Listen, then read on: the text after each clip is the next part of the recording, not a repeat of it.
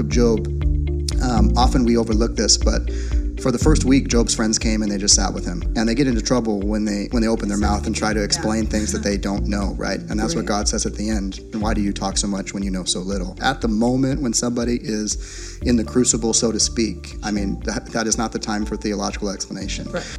Welcome back to Advent Next, a platform where we hold life and faith discussions with experts and PhD professors, exploring tantalizing topics related to faith, history, and culture. Today, our guest is Dr. John Peckham, professor of theology and Christian philosophy from Andrews University.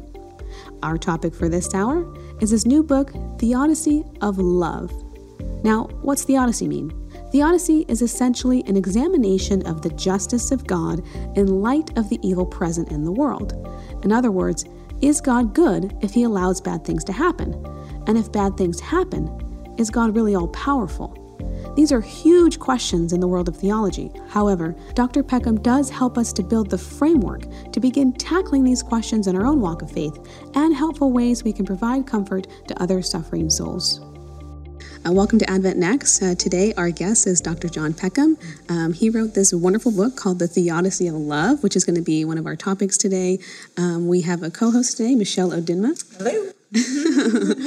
and uh, yeah, we'll just get right into it. So, could you tell us a little bit about yourself? Yes, as you said, my name is John Peckham. Um, I'm a professor of theology and Christian philosophy uh, here in the seminary at Andrews University. Mm. Um, I'm married to a wonderful woman, Brenda, and we have one child, uh, a son, Joel, eight years old, and he is our uh, pride and joy. awesome. So you wrote this book, Theodicy of Love, and how did you how did you get interested into the topic? Like, why is that something that interested you? Yeah, for I was a PK, pastor's kid. My dad was a youth pastor when I was a kid. Not my not my entire childhood because he came into ministry through an indirect route. He was a, a youth ministry director uh, at a local church, and then he got called into ministry full time from there. But I remember from as, as early as I can remember just being troubled by the suffering and the evil in the world in light of what I believed about God to be a good and loving God. Mm. And we would often, uh, my dad, because he was the, the youth pastor, at a, a pretty large church on a college campus. Uh, we often did outreach activities, soup kitchens. Uh, we go into the city and do all kinds of outreach. And I was always, uh, from as long as I can remember at a young age, very troubled mm-hmm. At things like homelessness, mm-hmm. um, people suffering, and how do, how, do, how do you reconcile that with the goodness and love of God who's all powerful and only wants good for us? So, really, as long as I can remember, it's, it's probably the number one reason I became a theologian. And I think that's the biggest thing you hear in apologetics, right? I mean, yeah. it's the one thing that people want to know they are addressing because, you know, how can God be good and wonderful and all loving when there's so much suffering in the world? And yeah.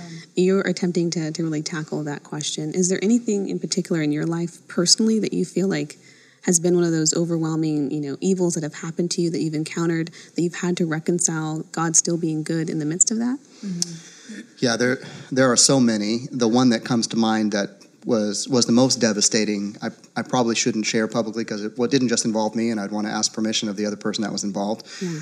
Um, but I will say, in, in, those circumstances, whereas you hear a lot of people say things like, "Oh, that's that's God's will," God must have wanted that to be that way. You know, the kind of trite things we t- sometimes say when we're trying to be comforting, we're trying to help. Right. Um, I I don't think those kinds of statements are very helpful in those in those circumstances. Sure. For me, I I didn't believe that what was happening or what had happened was what God ideally wanted. Mm-hmm. I I didn't believe that God was to blame. Mm-hmm. And I didn't I don't claim to have known then or to know now why certain things happen the way they do to me, to other people. Mm-hmm. But I think there is a framework within which we can be confident that it's not God who is doing this to us. Right. And I think very often the the suffering the, the suffering we go through, and some people much more acutely than others, mm. is compounded by the attempt to find a reason for it mm. usually a reason in, in, in God's providential plan. And there's no explanation of evil that will re- relieve the feeling, the, the suffering that we experience. Sure. But I think sometimes we actually exacerbate it uh, in our own minds unintentionally uh, mm. because we have the second level of well how do we make sense of it so you have the suffering itself and then you have the second level cognitive dissonance right. that can be like faith destroying and, and yeah. soul shattering if we think about it in certain ways that might not be very helpful Yeah, no, I think it's it's really important to find. I mean, we're always trying to find meaning right. uh, for what happens to us. You know, mm-hmm. whether it's suffering or whether it's something good. Like, what does this mean cosmically? Yes. And so when things go bad, we are asking the question, "What does this mean? Why does this happen?" Right. And I think I kind of jumped the gun a little bit. Can you explain what is theodicy? It's a big word, and I kind of mm-hmm. want to break it down a little bit for our, our viewers. Yeah, theodicy comes from the root for God, theos in Greek and a Greek term that means righteousness and you or justice, and you put those two terms together. And theodicy was a term that was coined to describe uh, any attempt to explain how God is righteous or just mm. in light of the evil in the world. Some people, when they say theodicy, they use it more technically to mean an actual explanation of why God does what He does and allows what He allows. But it's typically taken, uh, it can be taken in a looser sense of just a kind of framework or explanation as to how God could still be good and just mm. even despite the evil in the world, even if we don't know all of his reasons. Mm. And when I use the word theodicy in the title, I'm using it in that broader sense, without claiming that I know or would expect to be in a position to know why God what he does what he does mm. Or refrains from doing things that we might think he should do. We know some things I think that are revealed in the Bible through divine revelation, but there's many things we do not know. And I think that's the biggest thing we should remember when we approach the problem of evil. Right. There are many things that we do not know and beyond our understanding, and we probably shouldn't expect to know. Mm-hmm. There's a lot of things we can say, but there's always more that right. is beyond our knowledge. One, um, uh, Roy Gane, I was just reading his book, Who's Afraid of the Judgment, and he said, evangelism is an aspect of theodicy mm. in that it kind of reveals who God is through what he does through people. Mm. So I think that could be another kind of practical way to see what theodicy is. I don't know what you think about that, but yeah, I think both in what we say about God and then if we claim to be Christians and claim to follow Him, the way that we act yeah. actually affects the way other people think about God. So right. it has major implications for theodicy, not mm. just what we say, right. but what we do when we claim to be Christ followers.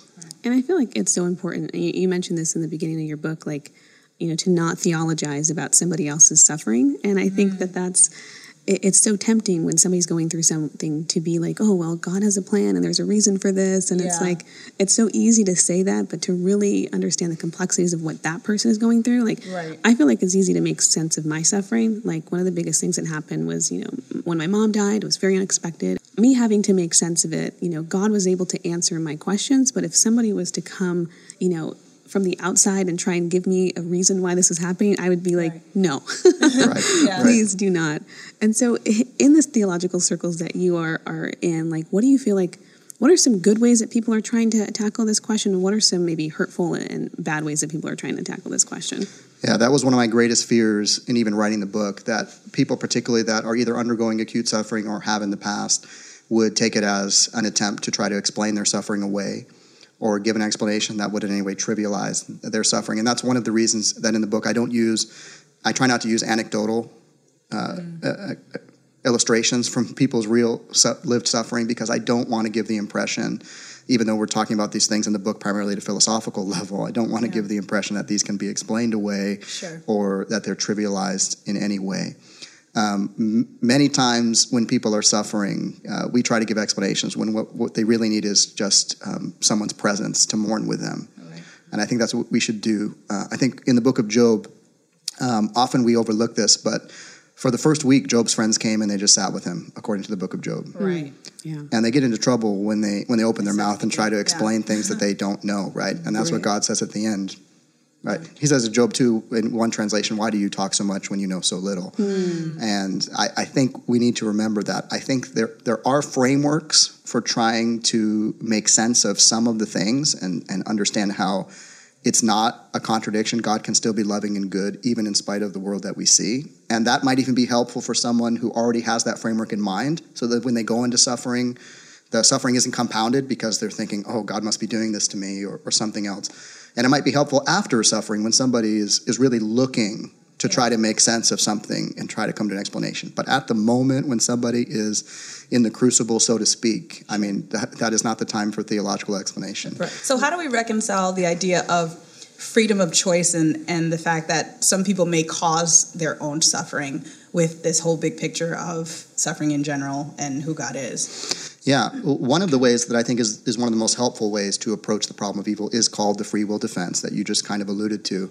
That uh, some things that are evil happen that God doesn't want to happen because creatures exercise their free will. Mm-hmm. And if God really grants creatures the kind of free will that means they can do otherwise than he ideally wants them to do, right. then it's not up to God whether some evils happen if he's going to consistently grant that kind of freedom. Mm-hmm. And there's a lot of evils that, that can be explained that way, but there are some other evils in the world that cannot be explained because sure. they're not, at least in any way that we can fathom, connected in any direct kind of way to free decisions, right? Mm-hmm. Um, even the Bible has many examples where bad things happen to quote unquote good people. Right. And why do the, the righteous suffer and the wicked prosper? Mm, yeah. And there doesn't seem to be a one to one correlation that you were good, so you get good things, and you're bad, so you get bad things. Right. In fact, the Bible uh, argues in exactly the opposite direction in the Old Testament and the New Testament. Mm. So one of the one of the bad ways of explaining evil is the explanation of Job's friends. Frankly, mm. uh, this happened to your children because they were they're bad children. Right. this you happened. righteous. Yeah. You, you, this happened to you because you deserved it. Yeah. God is just. So if it's happening to you, you must have deserved it, right? Mm-hmm. Uh, there must be some reason for it. Job is saying, "I don't know why this happened to me. I'd like to talk with God myself. Right. Mm-hmm. I'd like to actually. He actually uses a word in Hebrew, uh, reeb. I'd like to. I'd like to have a co- covenant lawsuit.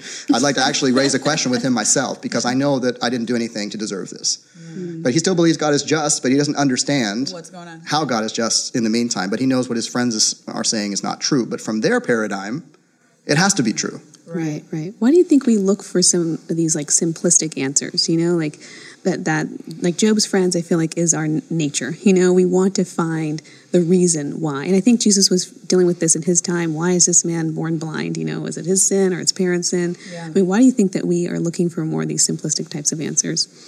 Yeah, I can't claim that I know. I think some of what's going on, especially when people try to explain other people's sufferings, is I think it's sometimes a defense mechanism so they don't have to deal with the actual messiness yeah. of the suffering that people are experiencing. Or sometimes they just don't know what else to say.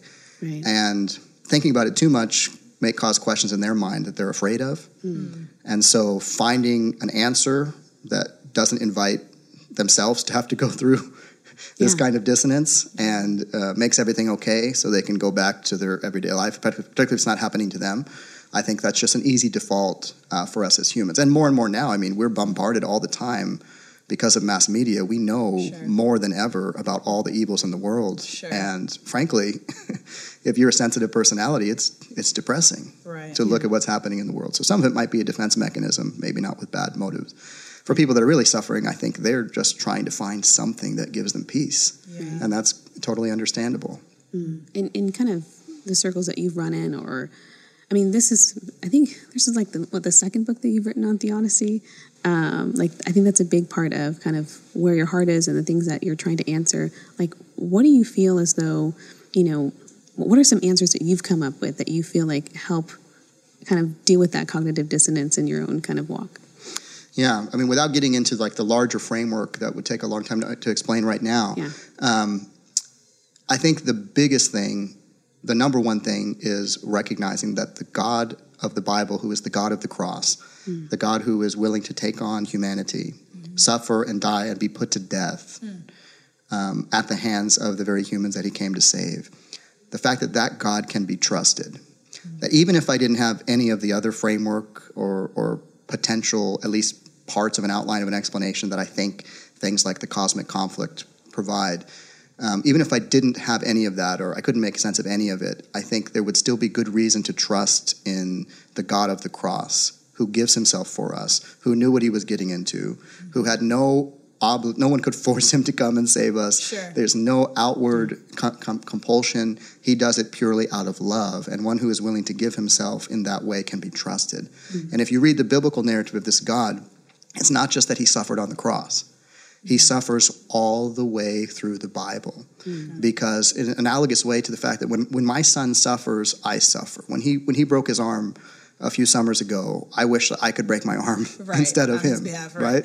and he was more resilient than than both both myself and my wife because we were like more traumatized than him because he he you know it heals and he's better and we're we're still mm. uh, feeling it because of our love for him. Uh, we're all God's children, and every event of suffering, according to the Bible, affects him, right? He, he carries it, and he loves us so much. And God himself is going through this suffering and evil with us. So. I ask myself, um, and I'm not suggesting this is anything like a thoroughgoing explanation, but if there had been any other way, if there had been something else that God could have done that would have been better, Mm-hmm. wouldn't He have done it? Even if it was just not to go through the cross, Sure. not to have to go through all of this suffering that, that even He shares with us. And I think we just have abundant reason to believe that He loves us really more than we could imagine. And even if we can't understand what He's doing or, or why He uh, permits, if that's the right word, some of the things that happen, uh, we can trust Him. Wow. So, um, I was a colporteur, and um, I knocked on a door some years back, and this gentleman gave me this book, and he says, "When you're tired of what you're doing, selling these Christian books, um, you know, pick this up, read it." And he, it was a book called "The God of the Old Testament," um, and so he was kind of explaining to me his picture of God and how because it didn't match with the picture of the New Testament, then all of it was bafooey, right? Um, and he kind of was seeing through a certain lens, right, and his worldview and his perspective. But how do you reconcile that idea dealing with people who say, well, God actually himself causes the suffering based on what I see in some of these pictures in the Old Testament? What would you say to, to someone like that? Yeah, there's a lot of things to say there. I think the first thing uh, to recognize is that if you read the Old Testament, New Testament closely, I think it's manifest that the New Testament God is the same as the Old Testament God. Sure. So Jesus is the second person of the Trinity. He is the God of the Old Testament, right? Right. And so when people say, I like Jesus, I don't like the Old Testament God, I, I, I already have to have questions in my mind about what they understand about the Old Testament God and what they understand about Jesus. Right. There are passages in the Old Testament, judgment passages. Often uh, people misunderstand, especially if they're not reading uh, chronologically and, and connecting some of the prophetic um, testimonies with what's happening in the history of Israel and Judah at the time. People sometimes think that these judgment events are happening like consistently, but actually there's often very long periods between uh, instances of divine judgment. And if you read the prophets, if you read like Jeremiah called the weeping prophet, Sure. uh, in Jeremiah it's not just the prophet who's the weeping prophet. God is the weeping God. So much so that sometimes in the book of Jeremiah you can't even tell whether it's Jeremiah or God Right. speaking Sure. and who is really weeping because God is suffering as an unrequited lover, really as kind of like a jaded spouse Yeah. uh, that has been cast away. And he's doing everything that he can to spare his people until finally there is no remedy. Mm-hmm. Another thing I would say is that a lot of judgments that come in the Old Testament, first of all, when God brings judgment, he has the right to bring judgment because he is all knowing and he knows when is the time to bring judgment. He does it only justly. Sure. But there are many judgments in the Old Testament that come as the result of God removing his protection. And then other agencies come in and do what they wanted to do, like Babylon. Uh, finally, the people push his protection away. He finally leaves, his presence leaves Jerusalem. Babylon comes and destroys Jerusalem, and then God says to Babylon, "You did way more. Right? What you did was was bad and evil, and he, he, I didn't want you to do that." Uh, but His protection is removed, partially because the people have pu- pushed him away. And I think there's there's ways to understand that. Uh, the final thing that I would say, there's more I would say, but to Yeah. be, not be too verbose here, uh, the final thing I would say is that uh, the, the Jesus of the New Testament also speaks about judgment. Yeah. It's just that judgment is the flip side of love. Judgment is God's righteous anger against evil. And a God who is really love cannot uh, forever let evil continue. Right. Yeah. And there's not really an alternative for a loving God, a good alternative for a loving God, other than finally putting an end to evil. Because the only people sometimes think God's giving people an ultimatum, Sure. but that's not the case. There's no possibility that anyone can have life apart from God. Yeah. You cannot exist apart from the sustaining Right. power and life giving source of God. The reason people think they can is because we're under grace right now. Mm-hmm. And so, in the end, the only options are to be connected to God or not to be connected to God. And if you want to, if somebody wants to continue the way they think they're living now, disconnected from God, but still connected under the grace of God, uh, he would have to give you like eternal life apart from himself, which would be mm. quite literally a living hell. Yeah. And that would be far worse than when he finally just basically lets people have what they choose of their own accord to be with him, which is life, and to be without him, which Is is not nothing but the opposite of life. Right. Yeah. No, I, I, I, I've loved your classes too, by the way, because every time Yeah. people ask questions, like you always have these amazing answers. Um, but I, I think it's interesting. The Old Testament too. You have like Hosea and you have like Ezekiel chapter twenty three, where they kind of paint this picture of what theodicy. God's kind of telling you like why I'm allowing these bad things to happen. Yeah. Hosea two is like, hey, I'm going to hedge up your way. You're not going to get what you want, but it's so I can bring you to the desert and speak tenderly to you, so you can come back to me. Or Ezekiel twenty three, where he's like, you know, I'll let you be in the house of your lover others so you can see what it's like to be with them. But then hopefully you'll return to your first husband and it'll be better with you than it is now. And Yes. I, Yeah. and it's interesting that God is kind of giving little bits of explanation of, Absolutely. of certain things that He's Another one that comes to mind just along those lines in Lamentations 3, the same chapter where we get the hymn, Great is Thy Faithfulness. Sure. Just a few verses later, it says, um, when he brings judgment, uh, it's not from his heart. And the literal Hebrew phrase is like from his heart. It's not what he wants. It's like What the only alternative or the best thing that he can do for good purposes. And even when he brings discipline in Deuteronomy, it's for your good. Mm-hmm. Like a loving father uh, would discipline disciplines their children, right? Of course, not all parents are loving, but God is only loving and only just, and He only does what He does for the best good of everyone involved. Yeah, and it's interesting because I feel like there's two there's two folds to suffering, right? There's suffering where God is maybe we're suffering as a result of our own choices, mm-hmm. and God is using that suffering to bring us back to Him. And then there's mm-hmm. stuff that's completely out of our control that's being done to us. Yes. Yeah. And I feel like that's the harder one to explain. You know, Sure. the first one is like, okay, I can take responsibility for that, but and and even in my own mind, and this is just kind of through my own uh, sufferings, um, I feel like. God kind of lifts the veil of like what this world really is. Mm-hmm. You know, when things happen to you, be like, don't put your trust in this because this world is wicked and I have to kind of recreate everything at some point. And so I'm giving you a peek into how wicked this world is. I won't give you the full, you know, the, the, the full waterfall of what it is, but you get a taste and, and it, it, it hurts. It hurts. But yeah, there's these twofold uh, sufferings, and, and the latter one, when things happen to you, I think that's the more difficult one to answer. It is. It is. And I do think the Bible provides a framework for understanding that this world is actually like enemy territory. this is not the world the way it is now is not the way God wanted it to be. Sure. It's what happens when creatures rebel and go their own way, both heavenly creatures and earthly creatures. And secondarily, when we have those instances of suffering that are done to us, God also put himself in a position where he was vulnerable to having things done to him, mostly at the cross. So he knows what it's like. And he's not like a distant God who's just like, well, you know, good luck with that. You're on your own.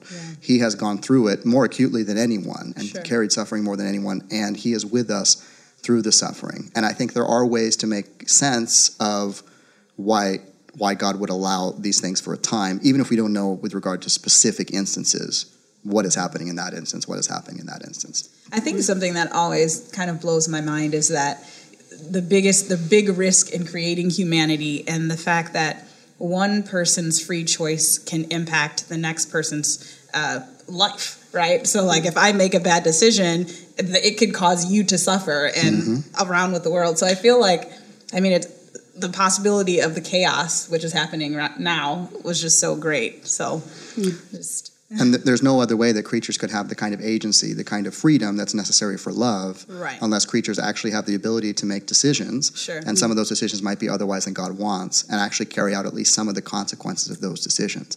And that goes all the way to the way that we think. Um, if I controlled everything that my spouse thinks of me, she couldn't love me. Right. She couldn't love me freely. That wouldn't that wouldn't be love. Um, so even at the level of what we think about God and what we think about reality, God is going to help us to understand, but He's not going to control our mind. Sometimes we're like, why doesn't God just give us all the answers, download into our brain? Well, that would be to compromise the kind of agency that I think we have good reason to, to believe is necessary for love. Yeah. And if God is love and He creates, one of the reasons He creates is for creatures to be able to uh, enjoy His love and also reflect His love, then this is a necessary facet of reality. Now, no one needed to misuse that freedom. Sure. It could have been the case, ideally, that no one ever did anything wrong. So it's not as if evil itself is necessary, but the, the kind of free will that is needed for love is necessary. And then if creatures choose to, to use that, to misuse that, if God is going to consistently grant it, it's not up to Him to stop that. Right. I think that's even the most difficult part of relationships. You know, like Yeah. you see so much people trying to control other people in their relationships Yes. because it's much easier to like try to control someone's love than to say you can choose. You know, Yeah. and if you want to walk away today, then that's that's on you. Absolutely. And I think we we walk into that just a little bit in our own relationships of trying to, you know, navigate what it means to give somebody else free will, Yes, or even your children, right? Like I think Yeah. absolutely. and then the choice to choose. That's right. Absolutely, yeah. It's it's it's very difficult Yeah. to let people that you love make choices that hurt you and hurt them Right. because you love them. yeah, yeah. Um, But at some point, if you're actually, if the other person's going to have the agency that is necessary for them uh, to be able to love, they have to have that freedom. Right. I think it's interesting. One of the first things when I was coming into my relationship with the Lord, like I was coming from this secular background where I think a lot of it was more um, the, the, impassible God of like, you know, whether it's the universe or mm-hmm. Buddhism or, or this types of philosophies. And to understand that God, um, like we were talking about earlier, like he suffers, like, and we have the potential to make choices in our everyday life that hurt him you know mm-hmm. um, just as much as you could hurt a spouse because you don't love them or you don't uh, you're choosing to love other things other than this person and i think that blew me away mm-hmm. you know how does the sufferings of god really play into kind of the vindication of god's character in this whole you know conflict of figuring out is he good I think it, I think is one of the one of the crucial facets. There is, as you mentioned, a lot of people who think God is impassible, which means He cannot suffer. At least in one definition of what it means to be impassible, that's a very um, prominent idea in some Christian theologies. Uh, but the Bible portrays a very different kind of God, a God who suffers. He suffers willingly. No one could put him in a position to suffer if he didn't, if he wasn't willing to put himself in a vulnerable position. He's the transcendent creator of everything. No one could harm him if he decided to, you know, protect himself all the time. Mm. Uh, but because he creates a world that he gives agency to and that he loves, he opens himself up to the ability to suffer and be affected uh, by what happens in the world. And when we see that, I think we have a, a different view of God who really is with us and really loves us, supremely manifested at the cross.